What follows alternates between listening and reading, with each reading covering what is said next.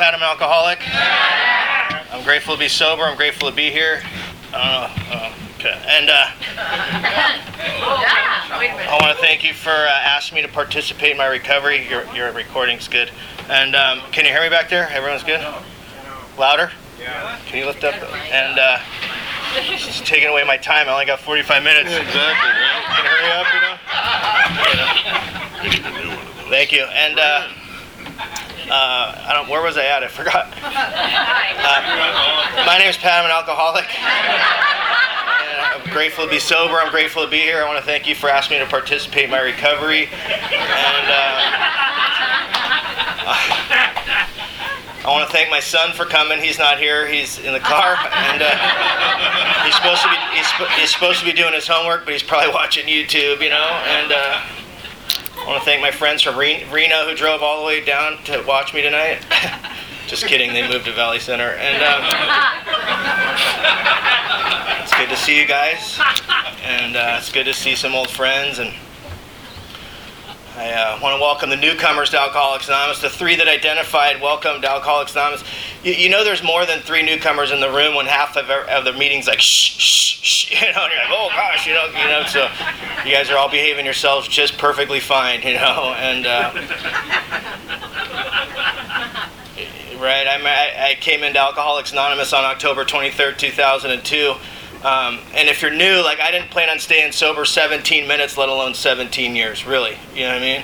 And I have a home group. My home group's the South Coast Speakers Meeting of Alcoholics Anonymous. We meet on a Wednesday night at, at 8 o'clock in Laguna Beach. If you're ever in the area, please come see us. And and I love my home group. Like um, the, the, the enthusiasm that I feel in this meeting tonight is, is the enthusiasm that, that's in my home group, you know?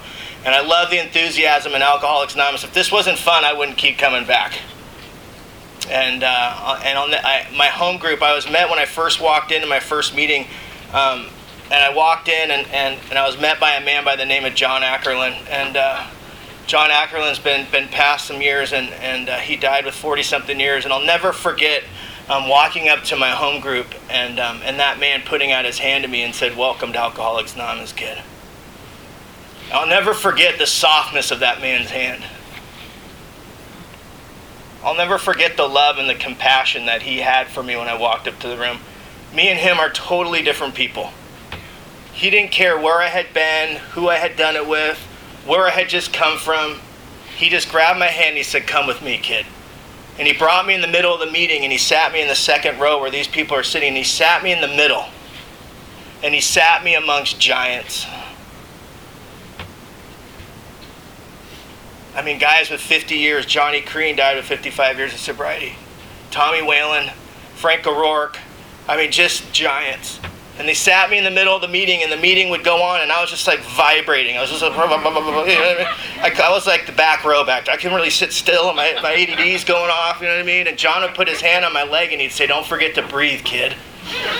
Oh, yeah, thanks, thanks, John and I'd breathe, and the meeting was going on. It was it was uh, 25, 26, 27, and uh, and uh,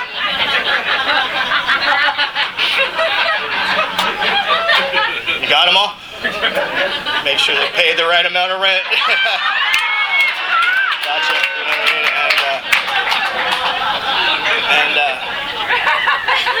but it's an hour and a half meeting with no break. Like this one has a break. Like that meeting has no break. And I was sitting there and I like got ADD. I mean, I'm like, well, what's going on over there? You know what I mean? And what's she looking like? And I didn't have a cell phone, so I couldn't like get on Facebook or nothing. You know what I mean? And uh, and and I, well, I got to go to the bathroom. So I got to get up to the bathroom. And John put his hand on my leg and he'd say, "We don't go to the bathroom during the meeting, kid." He said, "We sit down during the meeting and we respect the thing that's going to save your life." That's right. Okay, John. And then after the meeting, he, he goes, Go thank the speaker. I was like, I didn't like the speaker. Why am I going to thank him? You know what I mean? And uh, he's like, He drove all the way from LA. Just go thank him from driving from LA. You know what I mean? So the meeting gets over, and I'm all weird and awkward. I'm like, Thanks for driving from LA. you know what I mean? And, uh, you know, so if you're new, I drove from Fullerton. You know what I mean? And, uh,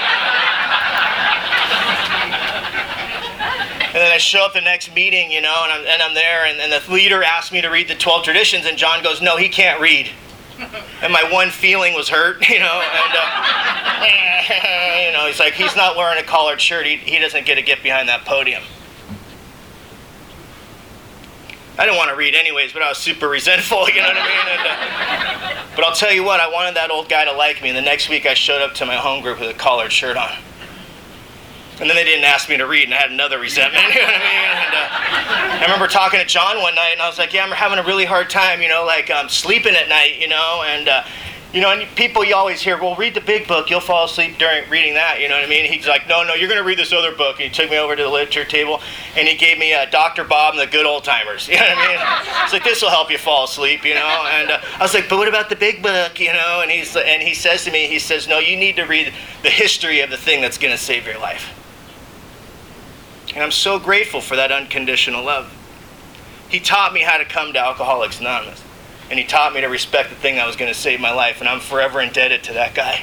And I'm forever indebted to the old timers. And I appreciate you guys for keep coming back to Alcoholics Anonymous because you make Alcoholics Anonymous a safe place for me. When I come in the meeting and you're sitting in the same seat doing the same thing week after week after week, when my mom died on January 10th, I knew exactly what to do to come be with you. You know, and if you're new, like the best way to describe myself as a kid is I'm like a little kid that smells like poopy pants and syrup. You know what I mean? I'm just like weird. I'm awkward. you, know, what I mean? Just like stay. I can't really talk to anybody. I just, I'm just, ugh. You know, in my first AA meeting, I was 11 months old. I didn't have a drinking problem, but my mom did, you know. And uh, my mom was being sentenced to prison for 10 years to go to the rooms of Alcoholics Anonymous, and she stood in the courtroom and she thought about it 10 years or AA, 10 years or AA, you know the attorney's like, you should probably go to AA, you know. and she came to AA and she brought me with her, and I grew up in the rooms of Alcoholics Anonymous. And the only reason I tell you that because if knowledge had anything to do with alcoholism, I'd never taken my first drink.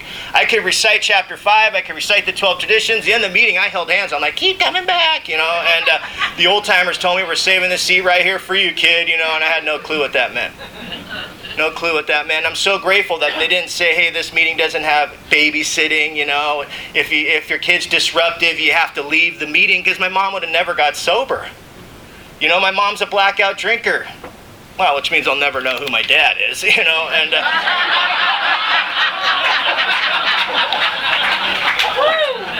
I mean, for all I know, my dad could be the pizza man. You know what I mean? It's like bounce, bow now, you know. And, uh, she's shaking her head like, oh, is He's saying that? You know what I mean? And, uh, I mean, mom didn't even know she was pregnant till she was in labor, which is kind of weird, you know. And uh, she thought she was constipated, so she called 911. You know. and like only in AA do we laugh at that kind of thinking, you know what I mean? And, uh, you know, but she came out of a blackout. The paramedics holding me in, in, in her apartment. You know, the paramedics like, you should probably name him. She's like, name what? You know, and uh, my mom's name is Patty, so she named me Patrick so she wouldn't forget my name, you know. And, uh, you know, my mom died, and my mom used to always send me a text every night before I talked that said, make sure you tell him the truth. I'll tell you what, it's been, um, I don't know, what's it been, 11 months, and I'm still waiting for the text. Truth is, I'm supposed to be a turd, you know, and um,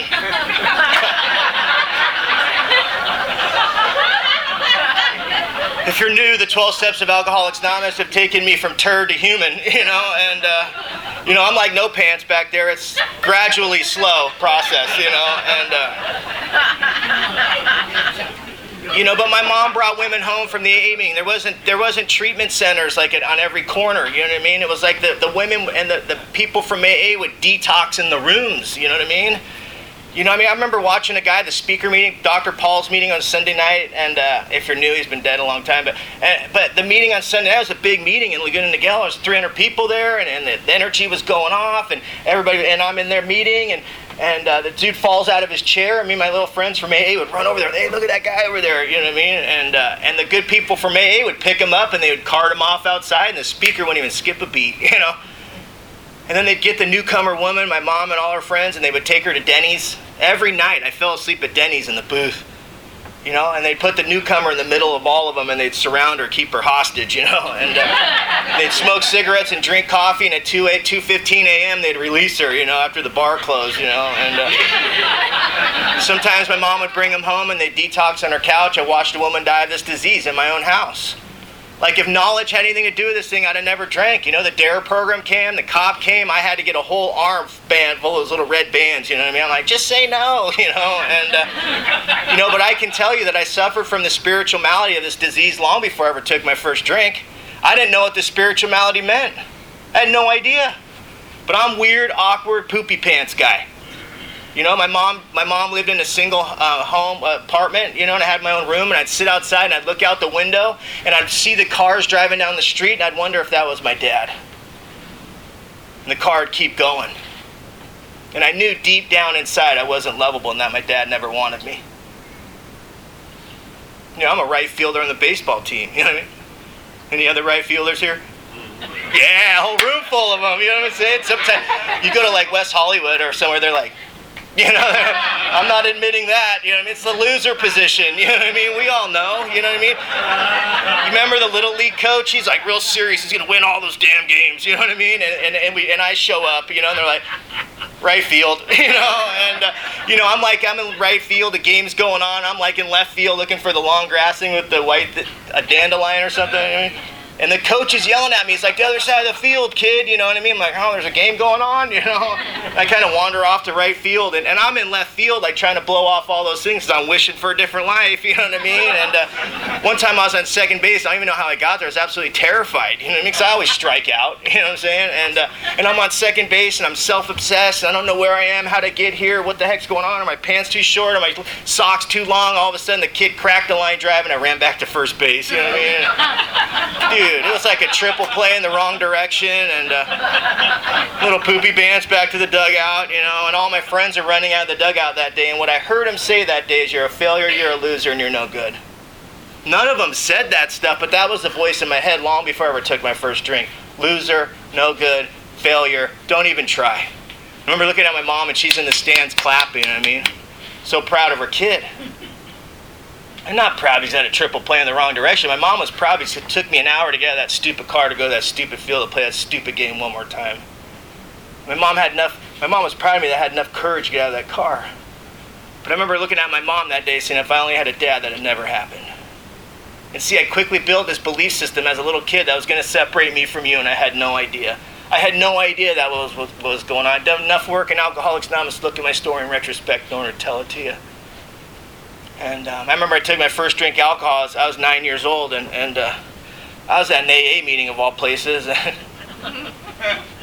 the meeting's going to start in five minutes. It still goes on in Laguna Beach all these years later. And, and me and my little friends from AA would run around AA, and we'd cause all kinds of trouble. And and now I know the guy was a chronic relapser, but he stood outside the AA meetings. He had a trench coat on, he had an eye patch on, he smoked cigarettes, and he was pissed. he, was like, he couldn't get sober, you know? And he would always mess with the old timer. And I remember one time he got this little block and he hammered some nails in there. He goes, Come on with me, kids. And we followed him out to this car, and he put the nail behind the old timer's tire, and he goes, I wonder how much serenity they have now, you know? And, uh, and uh, man, a lot of characters in Alcoholics Anonymous. I mean, look at the guy next to you, you know what I'm saying? And uh, hence my kids in the car, you know, and. Uh, but man, we'd mess with this guy, and when one night I threw a little pebble at him, and he went to go grab me like he always did. I kicked him in the shin like I always did, and I took off running. Me and my little friends from AA ran through this hospital, and we ran out the front door, and we ran outside, and there's this parking structure across the street. And we ran up these stairs, and my heart was like just beating so fast, you know what I mean? And we got between the third and the fourth story of that parking structure, and those kids pulled out a bottle of Jose Cuervo. And I didn't know what alcohol was going to do me, to me or for me, but I knew deep down within that if I didn't drink it that day, those kids weren't going to like me. The bottle came around. I remember getting that bottle. I took a pull off that thing. I absolutely hated the taste of tequila. It was gross. I spit it out. And that fear told me that I was never going to be like the rest of my life. I mean, I peed the bed till I was 10. You know what I mean? Hard to have sleepovers when you're doing that, you know? And uh, I'd pee on your couch cushion and flip it over. You know what I mean? Never was invited back, you know? And, uh, and so the bottle got around to me the second time, and I was excited about having it. And the excitement for me was that I had one more chance to put that stuff down so those kids were to like me. I took a pull off that bottle. I told myself to hold it down. I held it down. And what happened for me in that moment was for the first time in my life, I connected with you. For the first time in my life, I felt a part of you. For the first time in my life, I felt right size. For the first time in my life, I felt okay.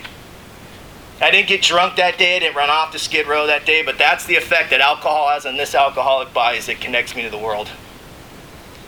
And alcohol gives this poopy pants power.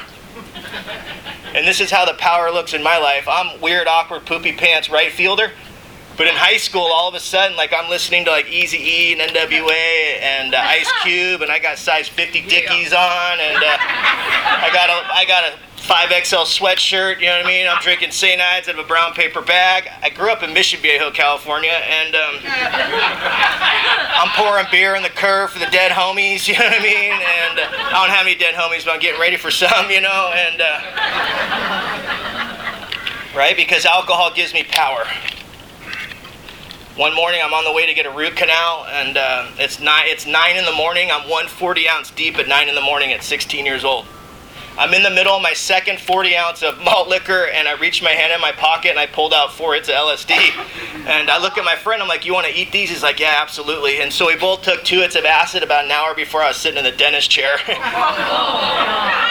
you know what happens an hour in, dude? The tools are like, Wah, you know what I mean?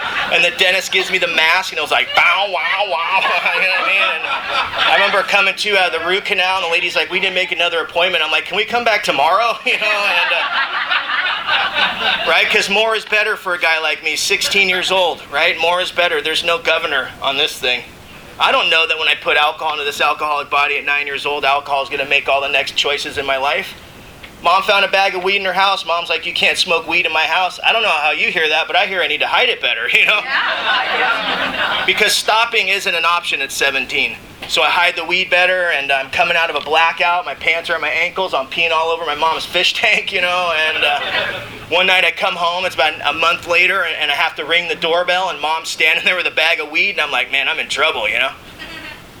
But I start thinking of some stories. It was my friends, it was this and that, and uh, what I heard my mom say that night, she said, "You're kicked out of the house."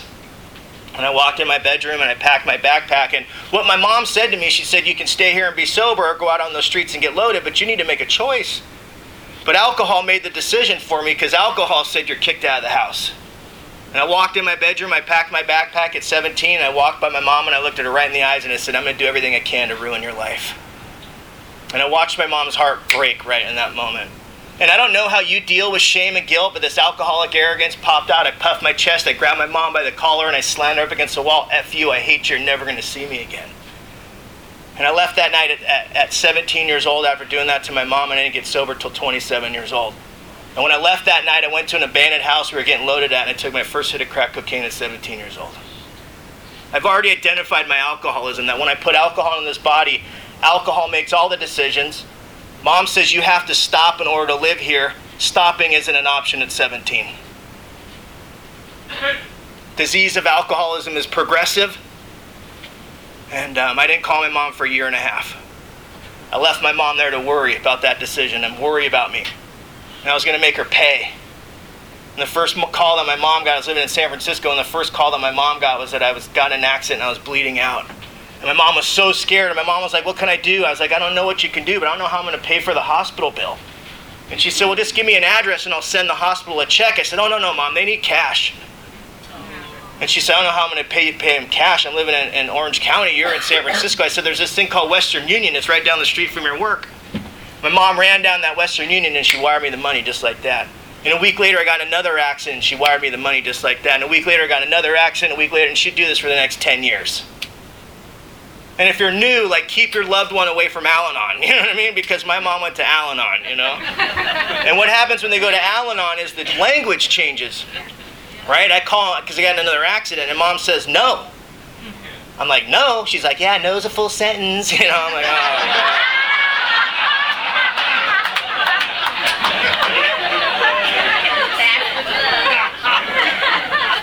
Don't know how you deal with no, but my answer is, Mom, if you wouldn't have kicked me out of the house, I wouldn't be in this situation, and it's all your fault. And Mom goes and wires me the money. And I call back and I tell her how much I love her and what a great mom she was. And I hit that sensitive button and tell her I need the money, and she goes and wires me the money. And then I call the treatment center she's the director of 23 times, and 23 of her employees answer, and she just to get me to shut up, she wires me the money. And she says, um, I'm going to set a boundary. I'm a bulldozer. If I only had a dad, mom, I wouldn't be in this situation. I hit that guilt button, and she goes and wires me the money. And um, I, uh, I, uh, the last year and a half of my drinking was downtown LA on Skid Row. And uh,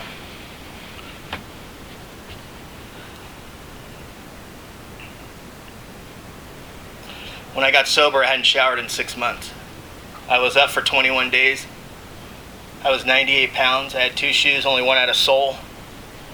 I stood in the corner of six in Los Angeles. I thought I was an antenna, communicating with the aliens to get important information from normal people. And I stood in the corner of six in Los Angeles and I went.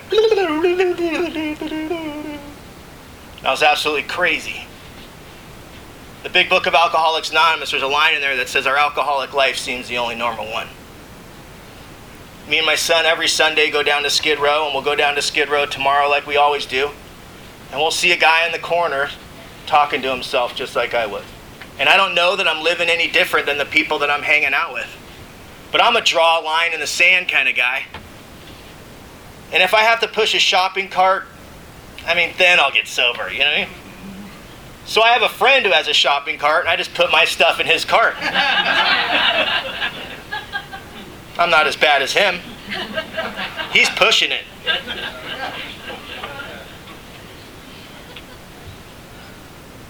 But my last hustle in the end, as a straight man, I'd walk into a gay bar and I'd flirt with enough men to get enough alcohol in my body and hope that I'd make it out before I blacked out. And sometimes I would, and sometimes I wouldn't. When I came to, I was in the, I was in a, uh, well, I won't go there. I don't have enough time to tell the story. But bottom line is, I was sexually assaulted 13 times. When I came to on October 23rd, 2002, I was laying in bed with a dude. I had no clue who he was, but knew exactly what I did the night before. And I came to with shame and guilt, remorse and fear and isolation and loneliness on a deep, deep level. And every morning I would come to in that same situation, doing the same thing I was doing with a different character, with those same feelings, making a promise I'm not going to do it. And my mom would say, Go to AA, and I'd go to AA, and I'd raise any newcomers, and I'd raise my hand, and I'd say, My name's Pat, and I'm an addict. And you know, through that in AA, everyone looks at her, oh, there's an addict in the room, let's get him out of here, you know what I mean? And, uh, and I leave AA and I slam the door for effects. I want you guys to know how pissed off I am. And no one ever followed pissed off guy out the room and said, hey, you know, here's a big book of AA, maybe you might have alcoholism, you know, and I go out there and I die. And I come back and I don't identify. And if you didn't identify as a newcomer, I'm going to welcome you to Alcoholics Anonymous. Because I know what the loneliness of coming in and out of these rooms, making a promise, not identifying, as an alcoholic and not being welcomed in the rooms of Alcoholics Anonymous. And I go out there and I die, and I come back and I say I'm Pat and I'm an alcoholic and an addict, and some old timer goes, ha ha ha, put two dollars in the basket, kid, you know. And everyone laughs at the stupid newcomer in the back who doesn't know how to identify around here. And I go out there and I die. When I came to on October 23rd, 2002, that day, what happened was I had a spiritual defense that walked right in between me and that first drink. And that spiritual defense said, call your mom and ask for help. And so I picked up the phone. I said, Mom, I need help. And she said, I can't help you anymore. She said, stay right where you are, and someone from Alcoholics Anonymous will come and get you. So if I come and get you, I'm going to end up killing you. And she hung up on me. And I'm so grateful that my mom didn't come and get me that day because I would have manipulated her for 20 more bucks, and I can guarantee I wouldn't be standing here today. These two goofy dudes from Alcoholics Anonymous came. My mom tried to call every high, high profile old timer, and none of them picked up the phone. You know what I mean? But the guy that was on fire for Alcoholics Anonymous picked it up in one ring, you know what I mean? He's like, where's he at? I'll go get him, you know? And uh, he was on fire, dude. And he went and grabbed the newest newcomer, this dude with 90 days, and they showed up to the motel and they barged right in. They didn't even knock. How rude, you know what I mean? And uh, I'm on the end of the bed, like uh, vibrating, you know what I mean? Jack came in, he's like, my name's Jack, I'm an alcoholic. I was like, whoa, bro. The other guy was on a walker, he's like, my name's John, I got 90 days, you know what I mean? I'm like, yeah, good for you, old man man, you know, and uh, man, here I am judging the good folks that came for fun and for free. I have to judge you to keep you at an arm's distance because if I let you in, you're going to hurt me like everyone else has hurt me. But the grace of God entered my life that day. I didn't believe in God until I was 10 and a half years sober. But the grace of God entered my life that day because that guy Jack said, Come on with me, kid. And I got off that bed and I followed that guy to that motel. And he put me in the van. I got in the van and Jack told me his story one alcoholic talking to another alcoholic, penetrating this ego enough for me to hear my alcoholism. And he talked about every time he drank, he went to the hospital Oh, this one time I drank and I went to the hospital, and John's all, ha ha ha ha. Oh, this other time I drank and I went to the hospital, and John's all, ha ha ha ha. You know, oh, this other time I drank and I went to the hospital, and John's all, ha ha ha. And then Jack goes, hey, John, what happens to you when you drink? And John goes, oh, man, this one time I drank and I went to the hospital, and Jack's all, ha ha ha. This other time I drank and I went to the hospital, and Jack's all, ha ha ha. You know, and I was like, whoa, this is like a flashback. You know what I mean? And, uh, and I start talking to myself. I'm like, man, these guys talk about themselves a lot. You know what I mean? They don't even give me a word in. They didn't ask about my drinking, you know. And I get all of a sudden I got to a place called Charlie Street in Costa Mesa, California. And they walked me in there and they put me on the couch and they said, just sit down, kid. And they sat there and they kept telling me their story. Every time they went to the they drank, they went to the hospital and they were laughing. And Jack goes, Hey Billy, come on over, meet new guy Pat. Hey Billy, what happens? You need drinking. Billy goes, Oh, this one time I drank and I went to the hospital, and they're all ha ha ha ha, you know. And I'm a case builder, you know what I mean? I'm looking for the differences, you know I mean? There's some people looking for differences tonight. And the difference for me was I don't go to the hospital when I drink, and I start thinking. And I'm finding all the ways I can get out of Alcoholics Anonymous. I'm thinking. And Jack caught me thinking. He goes, Hey, Pat, what happens to you when you drink? I go, Well, I don't go to the hospital. He goes, Where do you go? I go, I go to jail, you know. And none of them laughed, you know what I mean? They just sat there.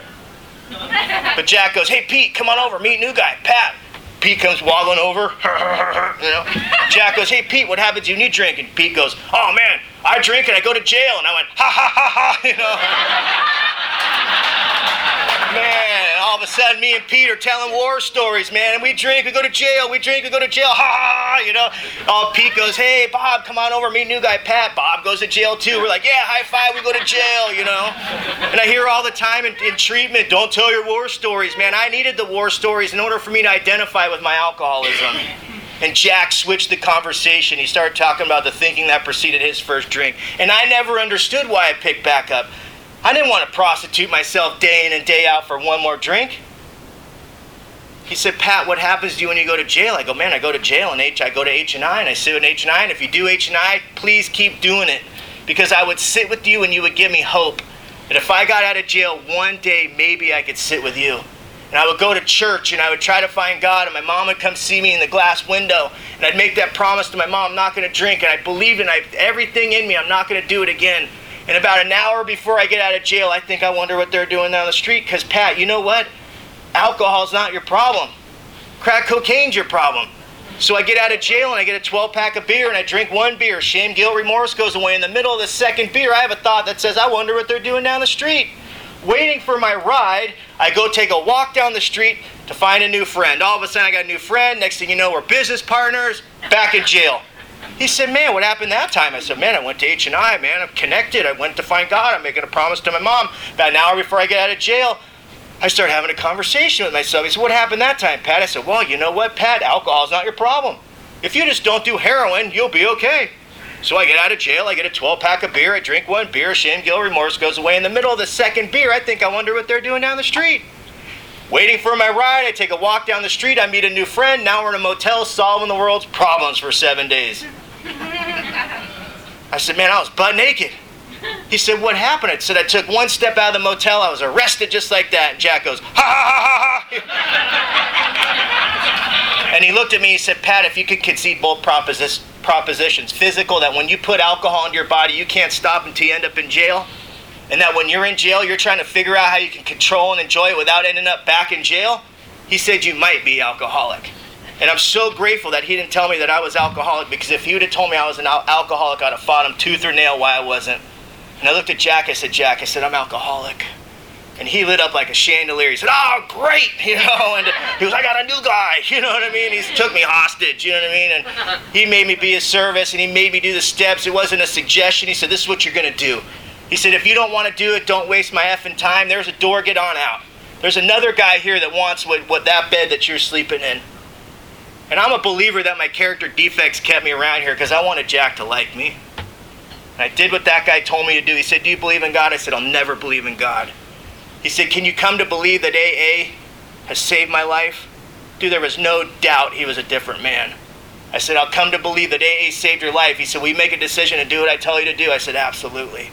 And I started to do what that man told me to do. And uh, at 90 days of sobriety, that man told me that I had to go make a, uh, an amends to my mom. And I hated the women in Alcoholics Anonymous because you guys took my mom from me.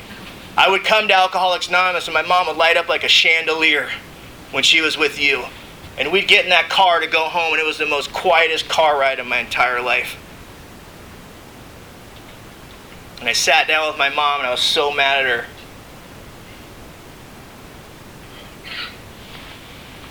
It's 90 days sober, and um, I sat with my mom, and I, I didn't bring up her stuff. I made amends for lying, I made amends for manipulating for money, I made amends for everything that I had done to my mom. And I asked my mom, what can I do to make this situation right? My mom said, I just want you to get in the middle of AA and I just want you to help as many people as you can. My mom looked at me and she said, Patrick, she said, I love you. And for the, I was 29 years old, 28 years old, and for the first time in my entire life, I felt love from my mom. And it was the most healing experience I'd ever met, man. I ran back to my sponsor. I was like, oh my God, hey, it's a miracle, man. It's amazing.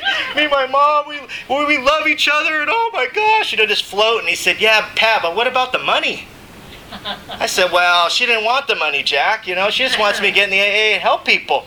He said, yeah, but AA wants you to pay it back. You know what I mean? And man, I thought to myself, I'm never telling this guy anything ever again. You know what I mean? And uh, and my mom, I, anyway, I got kicked out of sober living, so my mom let me live at at her house. And anyways, I was living at her house, and I had to write a note to my mom once a week. Mom, I love you and I appreciate you and leave her 25 bucks. Every week, Mom, I love you and I appreciate you and leave her 25 bucks. Mom, I love you and I appreciate you and leave her 25 bucks. And six months into it, he said, You're doing such a good job. I want you to write the notes every day, but leave the money once a week. So I'm writing the notes, I'm leaving the money, writing the notes, leaving the money. And I got about two years in and I started sponsoring myself, you know what I mean? I know I know Vista's a little different. You guys don't do that here, you know I mean? But I started having conversations with myself like this is the lamest thing anyone's done. I mean you're 29. You're having a love affair with your mom? Weird. So I call sponsor. I'm like, I'm not doing this. This is really weird. He said, Pat, you don't have to do it if you don't want to. And I'm thinking, I'm off the hook. He said, but how free do you want to be, Pat? Mom, I love you and I appreciate you. Leave me the money, right? You know, because I want to be free. You know what I'm saying? It's not about mending anything. It's like I want, I want to feel good, you know? Five years in, mom took me out to my for dinner for my fifth year birthday, and she sat me down. And she said, "Patrick, for the first time in a very long time, I can trust you." She said, "I no longer want the money anymore," and I'm thinking, "I could, because I don't want to pay you anymore," you know. but I had learned at that point that I didn't have to act on my thinking. It was okay for me to think it; I just didn't have to act upon it. And she said, "But I still want the notes," you know. I had no idea what that action was going to do. The action of writing that note to my mom allows me to look at you guys in the eyes and tell you I love you and I appreciate you today even greater than, than that, that action allows me to look at the new man in the, in the back back there and let you know that I love you and I appreciate you today.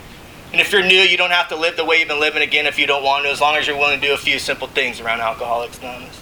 And I didn't come to Alcoholics Anonymous to love anybody. I came to Alcoholics Anonymous not prostitute myself one more day for one more hit, and I've been given so much more. And see how to shortchange myself if I wouldn't have wrote that note.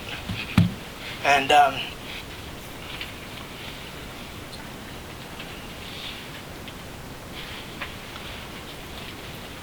a lot of you guys know my mom, and, and I just, I don't like talking about it, but I feel like a responsibility to, to tell it how it went down in the end, you know? And um, my mom was diagnosed with COPD 15 years ago.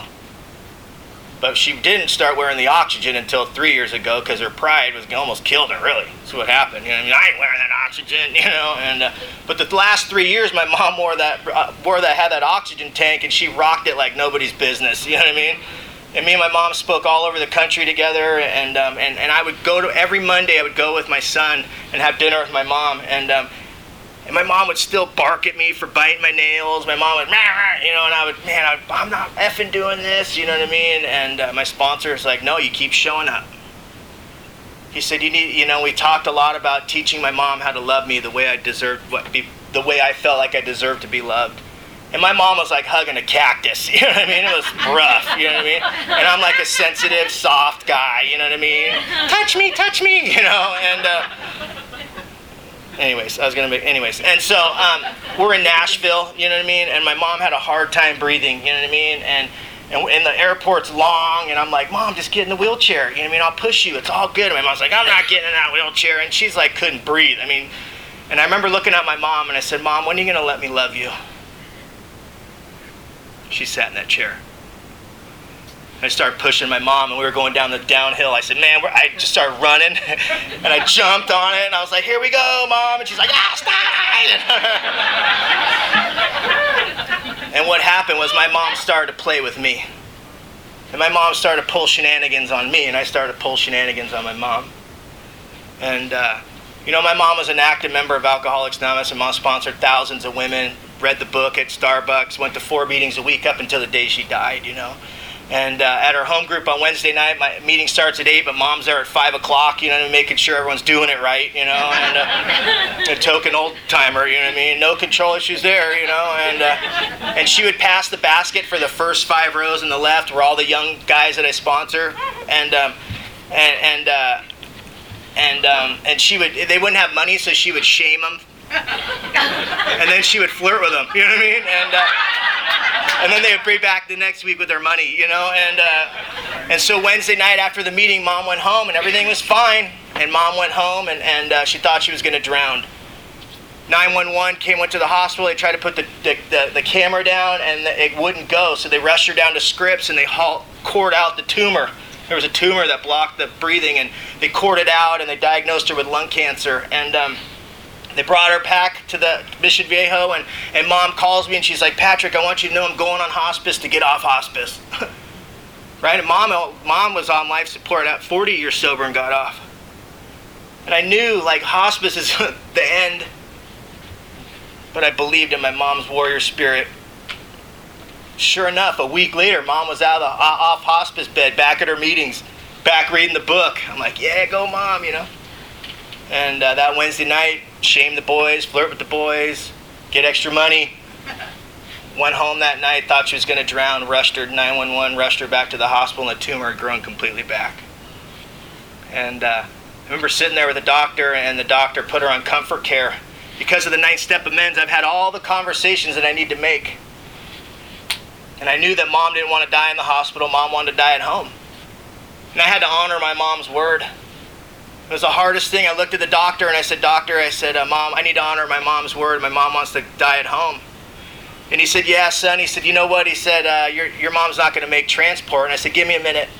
And I walked off and I prayed to a God I don't believe in. Right? God's will, my will. This isn't, is this is God's will? This sucks. We always say that God's will is when it's good. I said a prayer. And the answer was to, to let the doctor know, on your mom's word. I looked at the doctor, I said, she wants to go home. He said, all right, I'll honor what you want. I looked at him, I said, I, I, I respect you as a doctor and I respect science, but God's much bigger.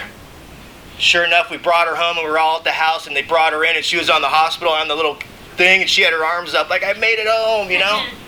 we put her on the bed and, and she sat there and uh, I had to go to, I had to go to, um, well, I got to have the opportunity. I was going to Seattle and I was going to Idaho to be a service to Alcoholics Anonymous to, to go and speak. And uh, but I wanted your experience. I've sat in speaker meetings every week, and I'd hear speakers talk about the greatest gift was that they had the, the, the ability to sit with their folks when they took their last breath. And I wanted your experience. And so I'm praying, right? Because I don't like this, because I got to leave for five days, and I'm not going to be able to have your experience. And I say a prayer in the morning God, I don't know what you want, but please guide me and tell me what it is I need to do. And the answer came to me right away. You need to go be of service to Alcoholics Anonymous. And I don't like that answer. So I pray the next day. And the answer comes to me, you need to be of service to Alcoholics Anonymous. Well, I don't like that answer, so I pray the next day. And the same answer came, you need to pray, you need to go be a service to Alcoholics Anonymous. I said, I'm a slow learner here, but I think I need to go be a service to Alcoholics Anonymous, you know? And so I walked in, I gave my mom a kiss on the, on the forehead. I said, Mom, I love you so much. I said, I'll be back. And I left and I went to go be a service to Alcoholics Anonymous. And, I, and my, in that five days, my mom was incoherent. She wasn't talking. She was on her, she was done. She was on her way to go. And I came home and they said, You need to hurry up and get here. And I got to my mom's house. And right when I opened the door, my mom sat straight up like this. And my mom's spirit felt my spirit walk in that room that day. She held up her arms like this. My mom never hugged me. I always had to hug my mom. And I walked in, my mom put her arms around me and she pulled me in and she said, Pato, I want you to know you did the right thing. And she held me and she said, Pato, I love you, I love you, I love you. And that was the last words that my mom said. And three days later, my mom died. But what happened for me in that moment was that forgiveness happened in that moment between me and my mom. In that moment, I felt that my mom forgave me, and in that moment, my mom felt that I forgave her, and I would have missed that moment if I would have listened to myself that said, Don't go be of service to Alcoholics Anonymous. Because if you remember, what was my amends to my mom? I just want you to get in the middle of AA and I want you to help people.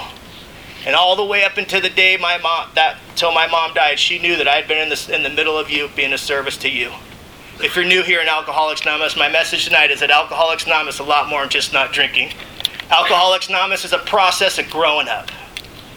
And it's my prayer every night that if you're new, you find a sponsor that cares more about your life than the way you feel. My name is Pat. I'm an alcoholic, and I love you all.